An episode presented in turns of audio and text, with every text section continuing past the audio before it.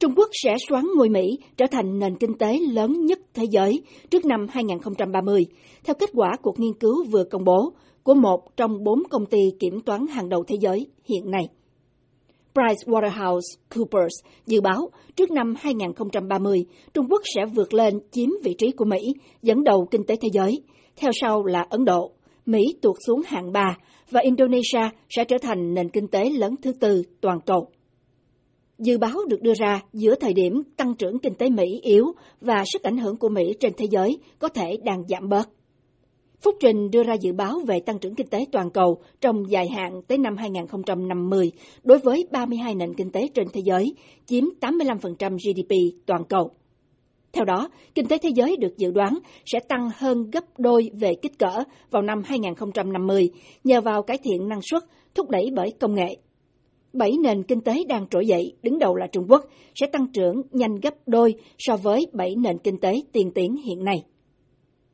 Một bài phân tích trên tờ Fortune ngày 9 tháng 2 cho rằng, với dân số lớn hàng thứ ba, Mỹ lâu nay là nền kinh tế số một trên thế giới, vì năng suất vốn và lao động của Mỹ lớn hơn gấp nhiều lần so với năng suất của Trung Quốc hay Ấn Độ. Tuy nhiên, hiện nay các nước đang đuổi theo Mỹ về năng suất. Vẫn theo tác giả bài viết, chính sách Mỹ dưới các chính quyền của cả hai bên Dân Chủ hay Cộng Hòa đều đã liên tục khuyến khích Trung Quốc giải phóng nền kinh tế, vì điều đó có lợi cho tất cả các bên, kể cả Mỹ và người dân Trung Quốc. Theo ước tính của Ngân hàng Thế giới, 800 triệu dân Trung Quốc đã được thoát nghèo nhờ cải cách dựa trên cơ chế thị trường ở Trung Quốc. Kinh tế Ấn Độ bị kìm hãm bởi chủ nghĩa xã hội cho tới khi bùng nổ cuộc khủng hoảng, buộc Ấn mở cửa vào năm 1991,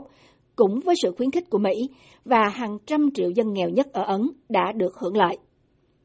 Một khi các nền kinh tế như Trung Quốc hay Ấn Độ thay da đổi thịt, thì cách biệt về năng suất quốc gia cũng thu hẹp và thế giới bớt nghèo hơn. Xu hướng này sẽ không ngừng, theo tác giả bài phân tích trên Fortune, và điều đó cũng có nghĩa là kinh tế Mỹ sẽ phải nhường chỗ cho Trung Quốc dù sớm hay muộn. Đó là một phần không thể tránh khỏi của một thế giới thịnh vượng hơn mà mọi người đã nỗ lực hàng chục năm nay để hướng tới. Tuy khả năng đó có thể xảy ra, nhưng khó nói trước. Theo nhận xét của tiến sĩ Vũ Quang Việt, nhà kinh tế từng là vụ trưởng vụ tài khoản quốc gia thuộc Cục Thống kê Liên Hiệp Quốc. Ông Việt nói. Tức là nếu mà cứ extrapolate theo nên cái sự bình thường bây giờ nó đang hiện ra hoặc giảm chút một chút xíu đấy thì là Trung Quốc họ sẽ vượt Mỹ nhưng mà không phải vượt Mỹ trong thời gian ngắn hạn được đâu. Và thứ hai nữa là cái cuộc vượt á, thì có nghĩa rằng là trong trường hợp mà nó gần như là bây giờ có nghĩa là không có khủng hoảng gì cả. Kinh tế cứ tự tự tiến như hiện đại nhưng mà điều đó thì là về mặt kinh tế rất là khó nói. Chuyên gia đang cố vấn cho một số định chế quốc tế, trong đó có Ngân hàng Phát triển châu Phi này, cho rằng mốc thời gian cuộc nghiên cứu dự báo Trung Quốc sẽ qua mặt Mỹ vào năm 2030 là lạc quan, vì theo ông, nếu kinh tế thế giới tốt đẹp như dự báo, thì cũng phải đến 2040 hoặc là 2050, Trung Quốc mới có thể soán được vị trí của Mỹ làm đầu tàu kinh tế thế giới. Một số người tỏ ra quan ngại rằng mọi chuyện có thể đảo chiều một khi Trung Quốc trở thành nền kinh tế số một thế giới với ảnh hưởng bành trướng hơn. Tiến sĩ Vũ Quang Việt hoài nghi về khả năng thay thế Mỹ của Trung Quốc, vì theo ông, Trung Quốc còn rất nhiều hạn chế. Phát triển kinh tế và nó phải dựa vào vấn đề khoa học kỹ thuật, tức là họ có nghiên cứu, họ tạo ra cái mới, thì cho đến bây giờ đấy, ngay cả tất cả bên châu Âu đã cộng lại thì là lớn hơn cả Mỹ đấy lớn hơn cả Mỹ bây giờ này thì cũng cũng là chưa có cái vấn đề phát triển khoa học như Mỹ được tức là mọi cái mới chạy theo Mỹ thôi. Thế một cái xã hội đó mà mà không có tự do đó không có sự suy nghĩ tự do đó thì tôi nghĩ là cũng khó lắm. Để mà gọi là bắt kịp cái tổng thể lớn hơn nhưng mà từng người một thì yếu kém hơn và cái khả năng phát triển khoa học kỹ thuật cũng yếu kém hơn thì liệu là Trung Quốc có thể làm được cái gì với cái đó hơn nữa, vẫn theo tiến sĩ Việt, sự lên ngôi của Trung Quốc cũng đề ra nhiều khó khăn rủi ro, thay vì là lợi ích cho các nước. Trung Quốc nó bành trướng ra. Như tôi đi ở Phi Châu rất là nhiều thì tôi thấy là Trung Quốc đã đổ tiền nó rất là nhiều. Đặc biệt là làm sao kiểm soát được tất cả những hầm mỏ, những cái nguyên khoáng sản ở Phi Châu, vân vân. Và có giờ, có một vài nước họ đưa cả những công nông dân họ sang để làm nông nghiệp ở bên đó, để xuất sang về rồi rồi trở về Trung Quốc. Tức là toàn bộ cái hệ thống của Trung Quốc bây giờ họ phung tiền ở khắp nơi và họ kiểm soát nguyên liệu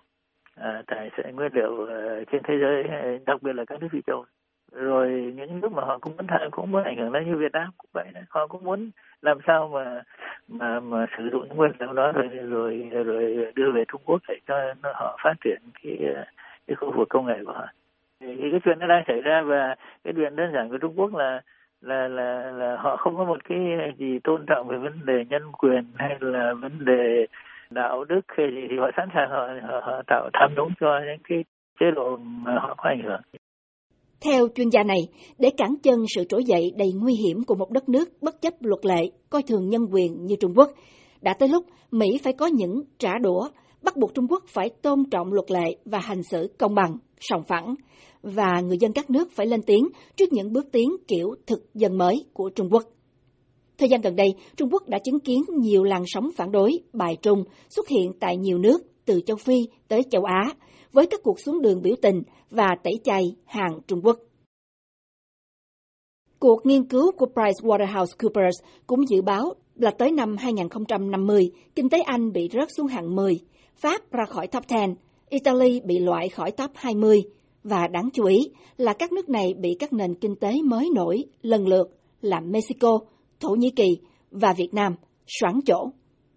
Tuy nhiên, các nhà nghiên cứu lưu ý rằng các nền kinh tế mới nổi như Trung Quốc hay Việt Nam muốn hiện thực hóa các tiềm năng tăng trưởng dài hạn đầy hứa hẹn như dự báo, cần phải cải cách và tăng cường các định chế lẫn cơ sở hạ tầng.